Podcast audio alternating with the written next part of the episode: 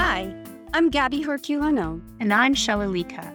And this is Climate Talk with Gaby and Shaila, a weekly podcast in which we talk to an array of fascinating people from all corners of the business and financial world about their solutions for creating a decarbonized planet and a climate habitable for all. Come join us as we push toward a greener future.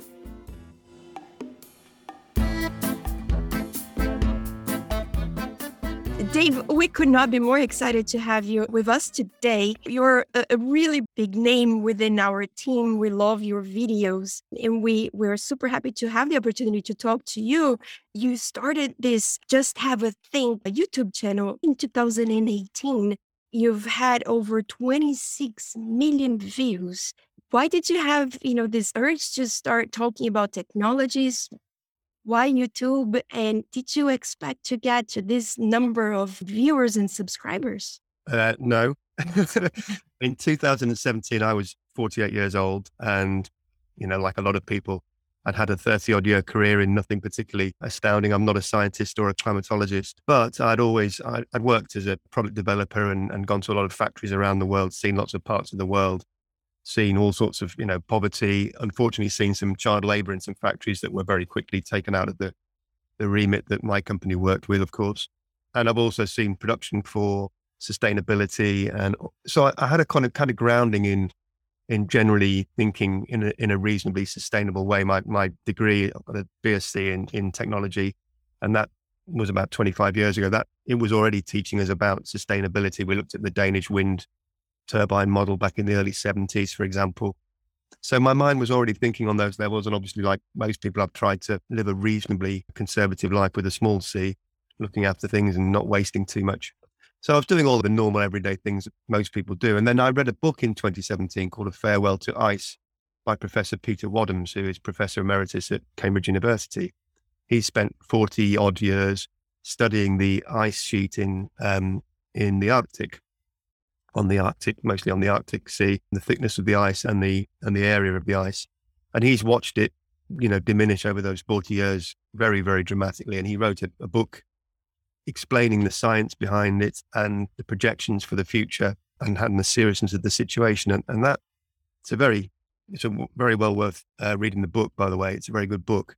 It's quite data heavy in the first couple of chapters, but if you can get through that, then it really opens up into an explanation of of why we need to be concerned. And that was kind of my epiphany at the age of 48. I thought, well, I, I, I can probably, I've got some communication skills, I've got some tech skills in, in animation and, and producing PowerPoint presentations and, and videos on Premiere Pro in Adobe.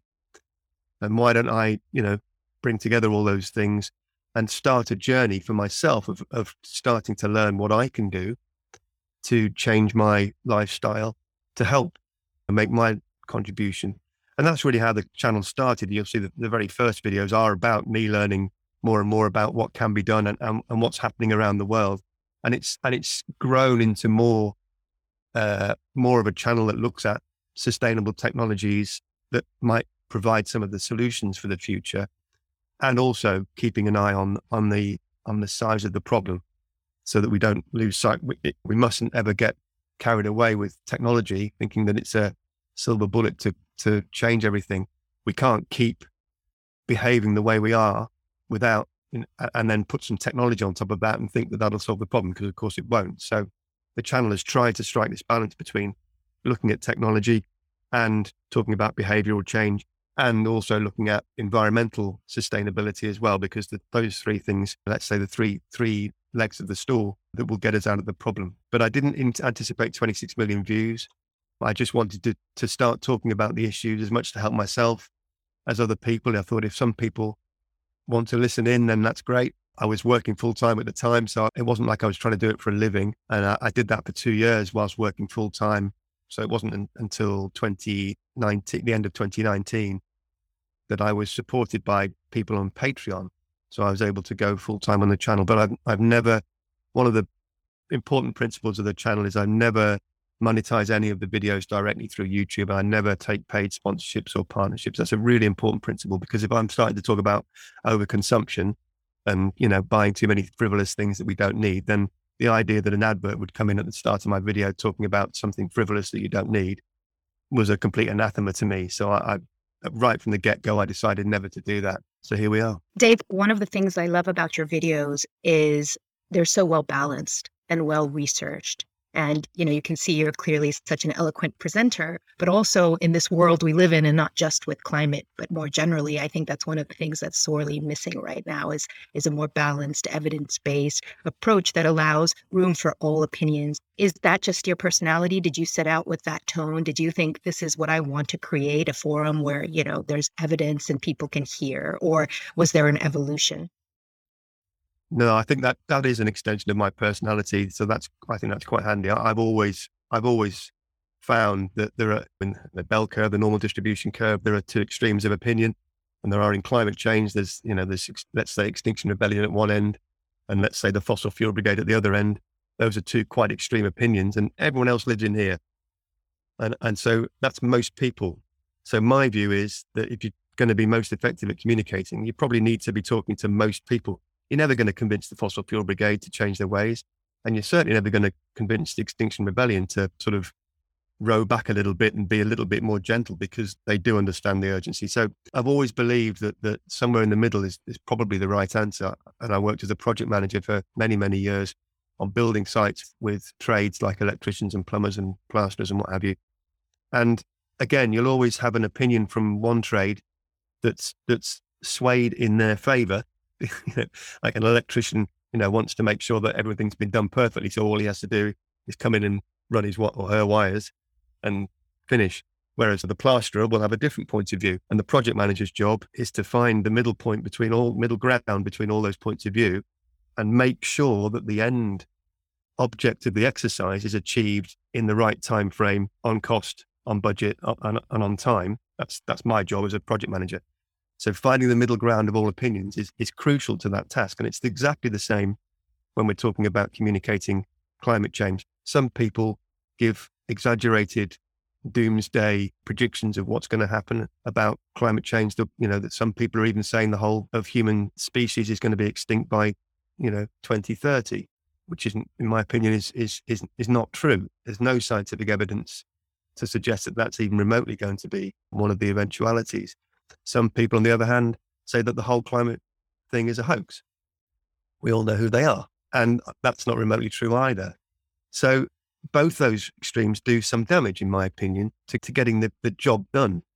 And we need to keep the, the rational science in the middle ground communicated in a, in a rational and, as you say, balanced way. There's plenty of science that, that, that explains what's happened, why it's happened, how the physical world works and why it's just a physical reality that you, for example, you put more carbon dioxide into an atmosphere, it gets warm. That's just a physical property of the molecule of carbon dioxide, the way it's structured with two carbon, uh, two oxy- oxygens and one carbon.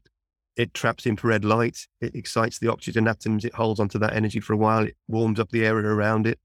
And then when it lets the photon of light go, it might go into space or it might go back down to Earth and start the whole process again. That's just physics. So those sorts of things are irrefutable. And, and I think it's important to get those messages out in a calm, rational way based on scientific evidence, peer reviewed papers. I use them a lot. Um, and, and not to try and not to be tempted towards the extremes for what they call clickbait on YouTube, because you can do that if you want, but it's not my game. Now let's get into into your process because you go very deep in some technologies that are complex and hard to understand. Sometimes our small research team we, we get into what we call rabbit holes. We keep doing research and research and we go in cir- circles and we don't get to a conclusion. Um, green hydrogen is one that we've been looking for a really long time and i know you've you, you you you've talked about that in many different episodes liquid air batteries how do you choose the topics and do you do the research um, yourself? You just mentioned uh, you like peer reviewed articles and research. Can you share more with us? How do you choose a topic? How long does it take for you to feel satisfied that you got the answers? And how, how much time do you spend thinking about the best way to convey that message, speaking to that uh, people in the middle of the distribution curve? Can you share a bit with us? I think you're going to enlighten us uh, a lot the start, I, I, I, had to go and find information, and really, it was quite difficult at the start because I, you know, as Donald Rumsfeld once said, I didn't really know what I didn't know, the unknown unknowns. So I was really scrabbling around in the dark. We all know that you're supposed to use LED light bulbs and all the basic stuff. So I knew that much. And, and the rest I had to start finding out just by scouring the internet. I didn't really know anybody either. I got some leads from Peter Wadhams' book, which was useful. So I, I looked at those and they lead you down. As you say, I did all the rabbit hole stuff right at the get go, you know, four or five years ago. Um, I spent six months researching before I put a video onto YouTube. So that was a six month work, you know, part time, obviously outside my full time job, just trying to find out information for the very first video, which was an essential summary of the main elements of climate change and what's brought us here. So that research, I suppose, in, enlightened me about some of the web links and, and some of the scientific um, organizations and papers that exist online, like Science and Nature and, and, many, many others, which I can't bring to mind at the moment, but there are a lot of them. So I, I subscribed to lots of those. I started getting more and more data from lots of those. I started looking at more and more websites. And then actually Google's uh, search engine facility that starts giving recommendations for websites for news, their little news feed that you get every day on your phone, or I do. That obviously that that that learns very quickly the sorts of sites that you go and look at. So it gives you more information and more options and, and more um, suggestions from sites like those.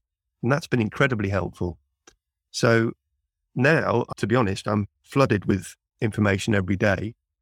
And I've got 1,600 patrons who also, not all of them, but, but some of them are, are actively involved in the field and they come across information themselves and they'll send them to me as well so all of that comes in every day, like a tsunami of information. and I scroll through and, and I, I've got quite quick at scrolling through from titles. I can, I can tell whether it's clickbait or whether it's got some merit.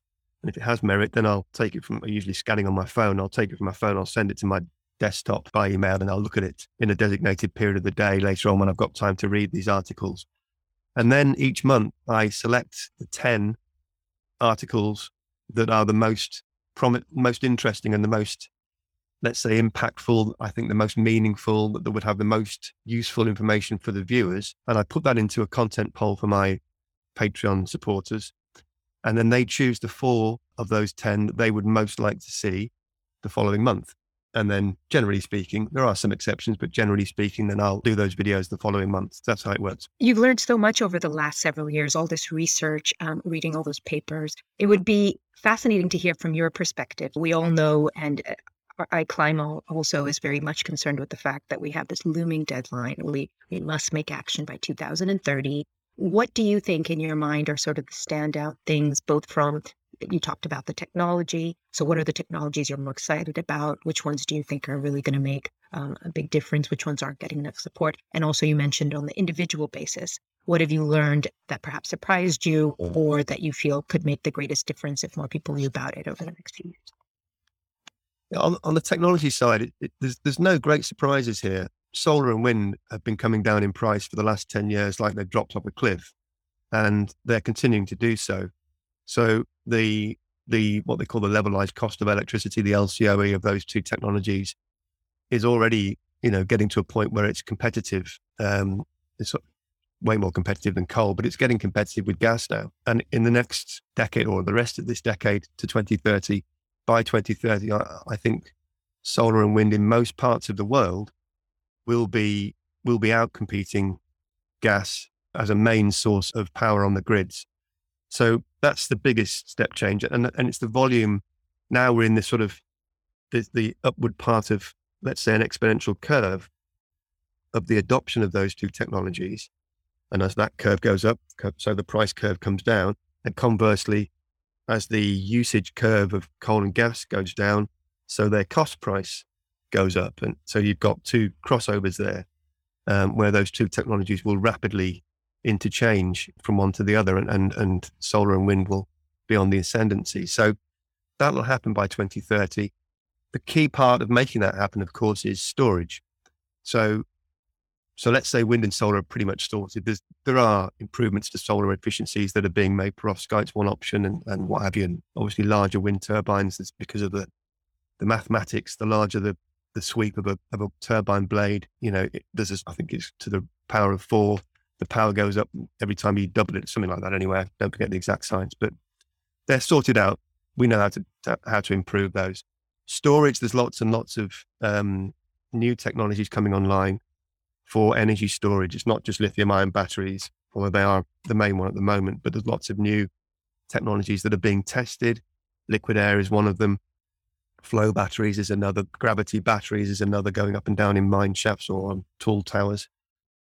Um, and obviously there's pumped hydro, which is, you know, pumping water up a hill and pumping, letting it come down again when, again when you need it. So, and there's geothermal. I mean, the list goes on and on and on. I could, you know, do a whole interview about just those technologies. What we're finding, I think, is that those, those technologies are beginning to compete with each other. That's a bit of a concern for me. And so to answer your question, really, I think to get us to 2030 as effectively as possible, what we really need, and whether we'll get it or not, I don't know, but what we really need is some kind of globally coordinated, concerted agreement as to which technologies are going to be the most effective and how to get them rolled out as quickly as possible. And I believe that needs government intervention to work alongside corporations to get them to do the right thing. I believe we need a carbon tax, an internationally agreed carbon tax. A lot of people disagree with that. I think it's essential and it needs to be quite a high carbon tax. And there needs to be some government subsidy to make sure that tax isn't just hurting the, the people on the lowest incomes. It needs to be organized in the right way so that it drives the right, again, it drives the right behavior. And then I suppose the last thing I'd say is we need to make sure that companies and individuals are not using carbon offsets to uh, justify their actions because most of the, and when you say carbon offset, you're generally talking about planting trees somewhere. That's the typical thing that comes into someone's mind. The area of the world that's available for effectively planting trees in a, in a, in a way that would actually be beneficial is pretty much already all allocated by the large corporations who've already, you know, people like Shell and, and big banks and airlines like British Airways have already said they're going to plant a certain number of trees on a certain amount of land. And you add all that land up and it's already it's already accounted for. So continuing to just say we're going to plant more trees is a get out clause that's completely spurious now. So companies need to actually take actual actions to reduce their carbon emissions, not to pay money to offset them somewhere else by planting, apparently planting trees that'll probably never exist. And then on an individual level, just finally, you can look at your own lifestyle. You can do some easy things in your own home. If you own your own home, then you'll be paying for your electricity and, and heating bills. So look for, a, if you can, look for a green supplier that, that is 100% renewable energy and switch to them. If you've got a bank account, which you probably have if you own a home, then look for a bank that is a sustainable bank that only works with ethical projects and doesn't invest in fossil fuels. And in this country, without wishing to advertise, Triodos Bank is one that operates in this country that I bank with. They've never invested in fossil fuels. They only invest in ethical projects. They try and do local work wherever they can. And then if you've got a pension fund, do the same thing. So again, pension funds are opening up that that are based on sustainable investments and don't invest in fossil fuels or anything else that's that's of that nature. And that kind of divestment is already again, it's already happening. It's been happening for 10 years. It's it's trillions. It's it's something like 11 or 12, I think, trillion dollars in the last 10 years has been divested out of fossil fuels just by people like you and me. And those are the sorts of individual actions that become collective actions if everybody does them. And, and obviously change to LED lights. And if you if your car's coming to the end of its time, your internal combustion engine car is coming to the end of its time, and you need a car, then make sure the next car you buy is is a is an is a electric vehicle. If you but check if you need a car. I, I ditched my car eight years ago and I, I haven't had one since. And I ride a bicycle everywhere and I get the public transport. I get a train if I need to go further afield. So you might not need a car, but if you do, make sure the next one's an EV. So those are, you know, those are. Uh, then let's start. Then he's starting to talk about money. Of course, it's so that's everyone will say, well, I, you know, it's all right for people who can afford an EV. Absolutely true. And solar panels on your home and air source heat pumps, which I've just had installed in my home. It's fine if you can afford it. Not everybody can. So again, government subsidy is required to make sure that you know, if we need to change those power sources and energy sources in individual homes, then the government needs to make sure it happens by 2030 by helping people who are on lower incomes to achieve it.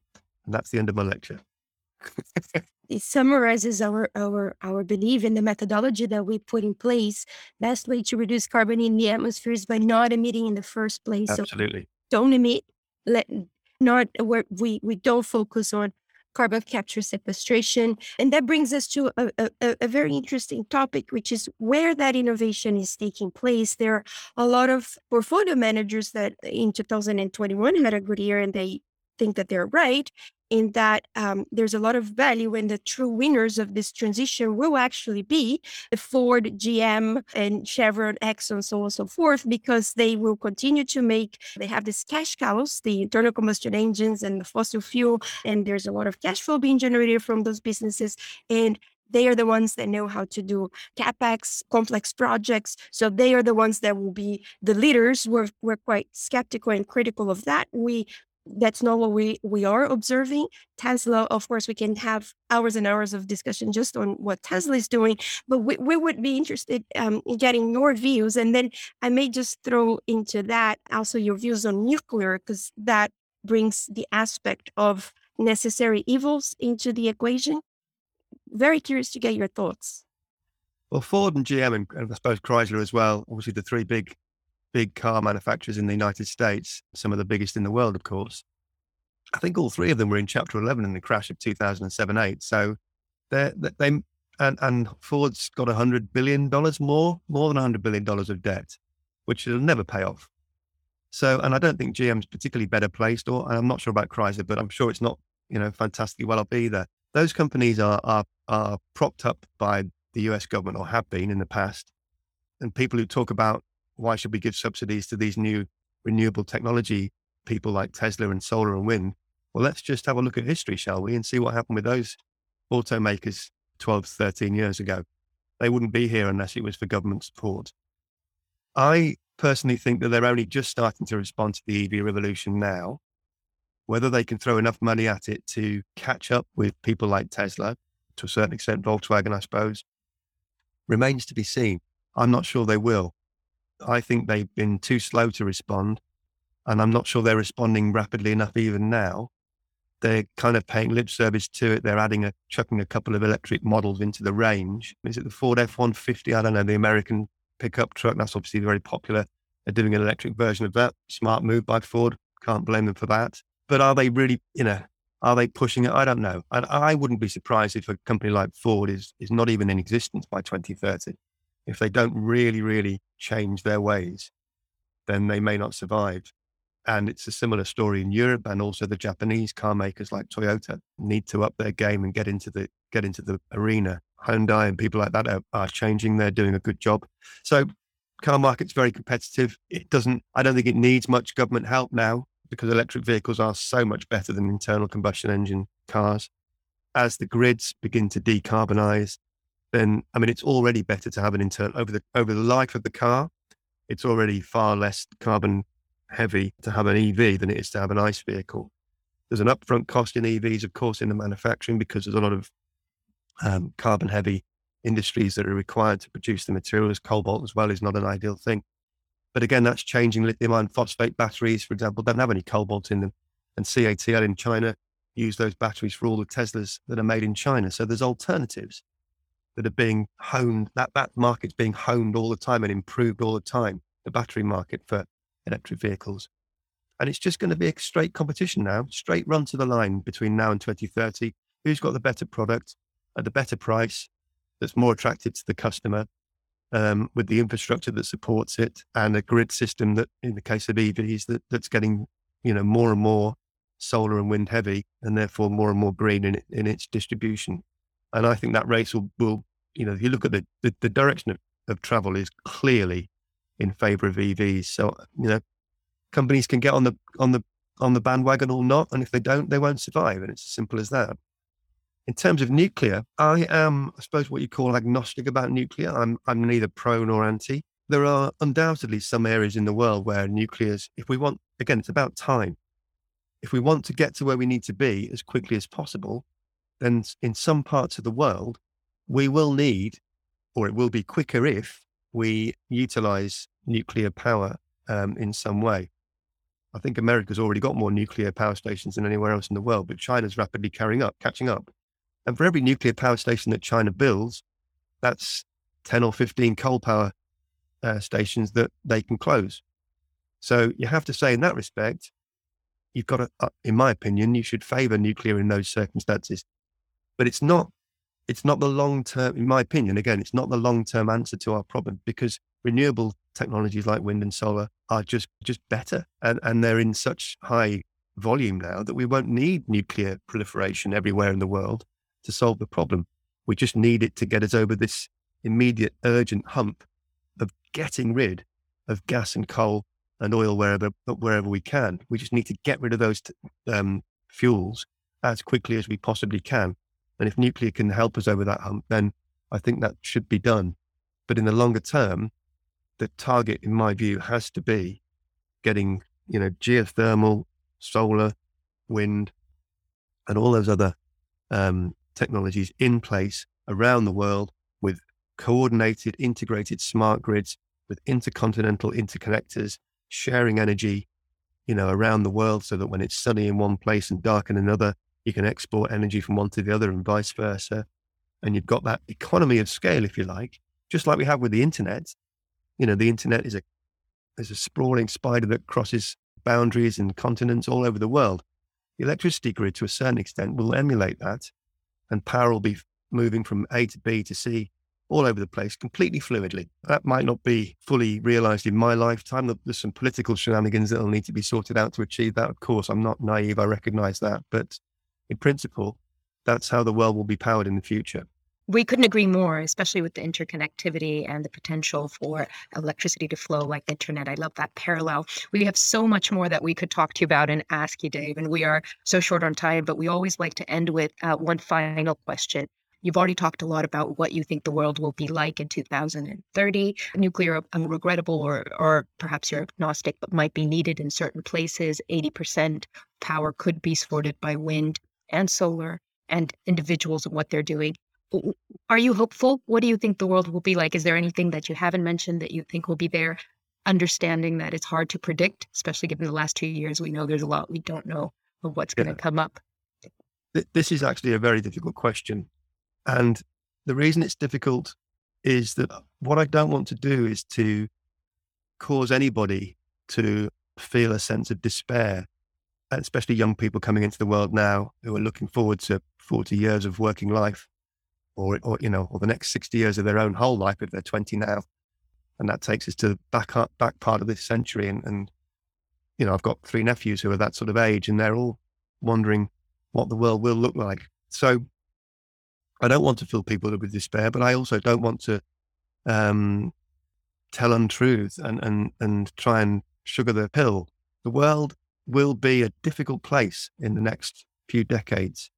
We might not feel it so acutely in, in rich Western nations as the people in mid latitudes who will have to either migrate in their hundreds of millions or die because the, the weather changes, the climate changes rather, that are built into our atmosphere now pretty much unstoppable. It doesn't really matter what we do between now and 2050. In my view, two degrees of warming is is baked in. We're, not going to we're, we're not going to avoid that.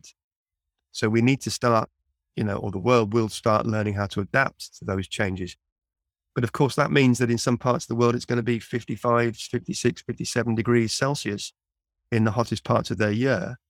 And that means you can't work outside and the whole of those societies that are based on outside working will have to not do that. They'll have to move to other areas. And people who, who don't live with air conditioning in those societies will will perish. So, you know, those are the realities. It's there are tough things going to happen in the world in the future. And migration is one of the biggest problems we'll have because as people move from, you know, a, a very badly afflicted area, that the areas that aren't so badly afflicted will need to be, they'll, need, they'll have to accept them in. And if they don't accept them in, then there's going to be conflicts. How will that impact on us? Well, we've already got some migration in, in Europe. We've got even in even in the United States, you've got people moving from state to state because it's up because they're finding it's unlivable in this you know in the really hotter states. And we will find our main problem is for, uh, assuming we don't have a global conflict. If there's only regional conflicts, probably the biggest problem in the in Europe and the states will be food shortages because of the unpredictable weather affecting farmers' crops. And they're not insurmountable problems. The point I'm trying to make is we need to get busy very quickly on understanding those problems and not pretending they're not going to happen.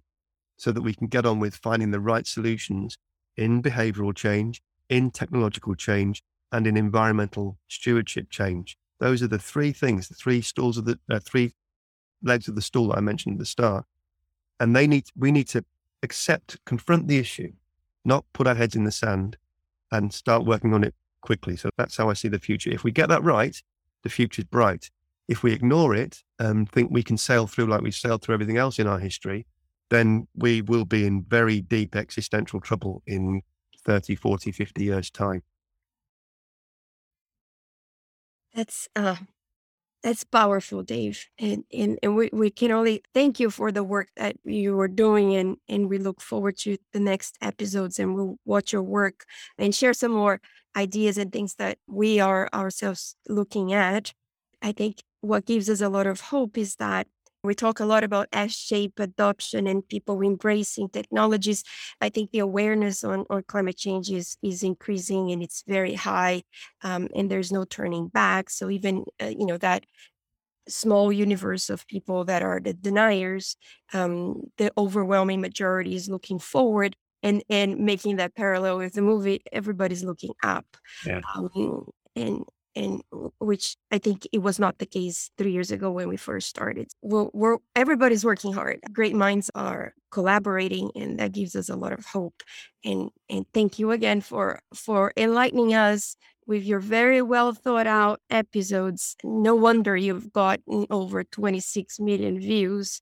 So congratulations, a round of applause. We love what you do. And we really thank you for making the time to share, you know, more about your experience in your journey with us. Thank you. Thank you. Great to speak to you. Thanks for listening. Climate Talk is produced by Spark Network. You can listen to Climate Talk on Apple Podcast, Spotify, Stitcher, Google Podcasts, and wherever you get your shows. To find out more about us, visit us at iClima.earth. And if you like what you hear, please leave us a rating and review on Apple Podcasts. See you next week.